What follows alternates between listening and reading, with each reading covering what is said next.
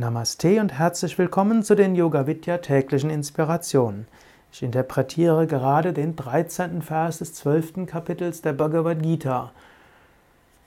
Dort beschreibt Krishna, was die Folgen sind, wenn man in der Liebe Gottes ruht und was man praktizieren kann, um in der Liebe Gottes zu ruhen. Im 13. Vers sagt er in den vorletzten Ausdrücken Dukkha, Sukha, Sama, ausgeglichen in Vergnügen und Schmerz. Wenn du in der Liebe Gottes ruhst, dann bist du ausgeglichen in Vergnügen und Schmerz. Du erfährst vielleicht weiter Vergnügen und Schmerz.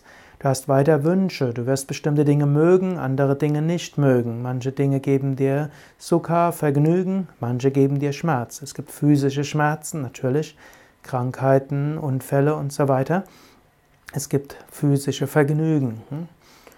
Essen, hm, Zärtlichkeit, Sexualität sind Möglichkeiten, Sukha zu erfahren. Physische Sukha und physische Dukkha gibt es.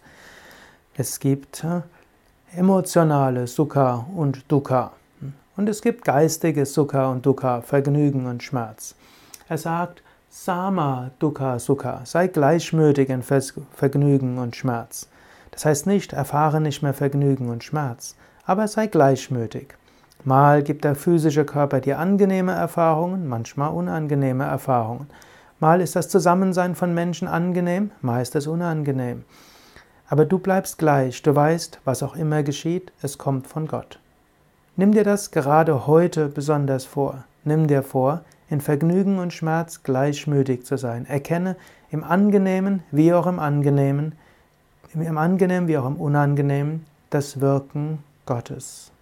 Überlege selbst, was heißt das für dich? Was heißt es für dich heute oder morgen? Sama Dukkha Sukha. In Schmerz, Dukkha und im Vergnügen, Sukha, Sama, gleichmütig zu sein. Es gibt dort nämlich zwei Möglichkeiten. Insgesamt gleichmütig zu sein oder Vergnügen und Schmerz zu erfahren, aber auf eine höhere Warte zu wechseln und in Vergnügen und Schmerz gleichmütig sein. Überlege, was kann das für dich heißen und wie kannst du es gerade heute praktizieren?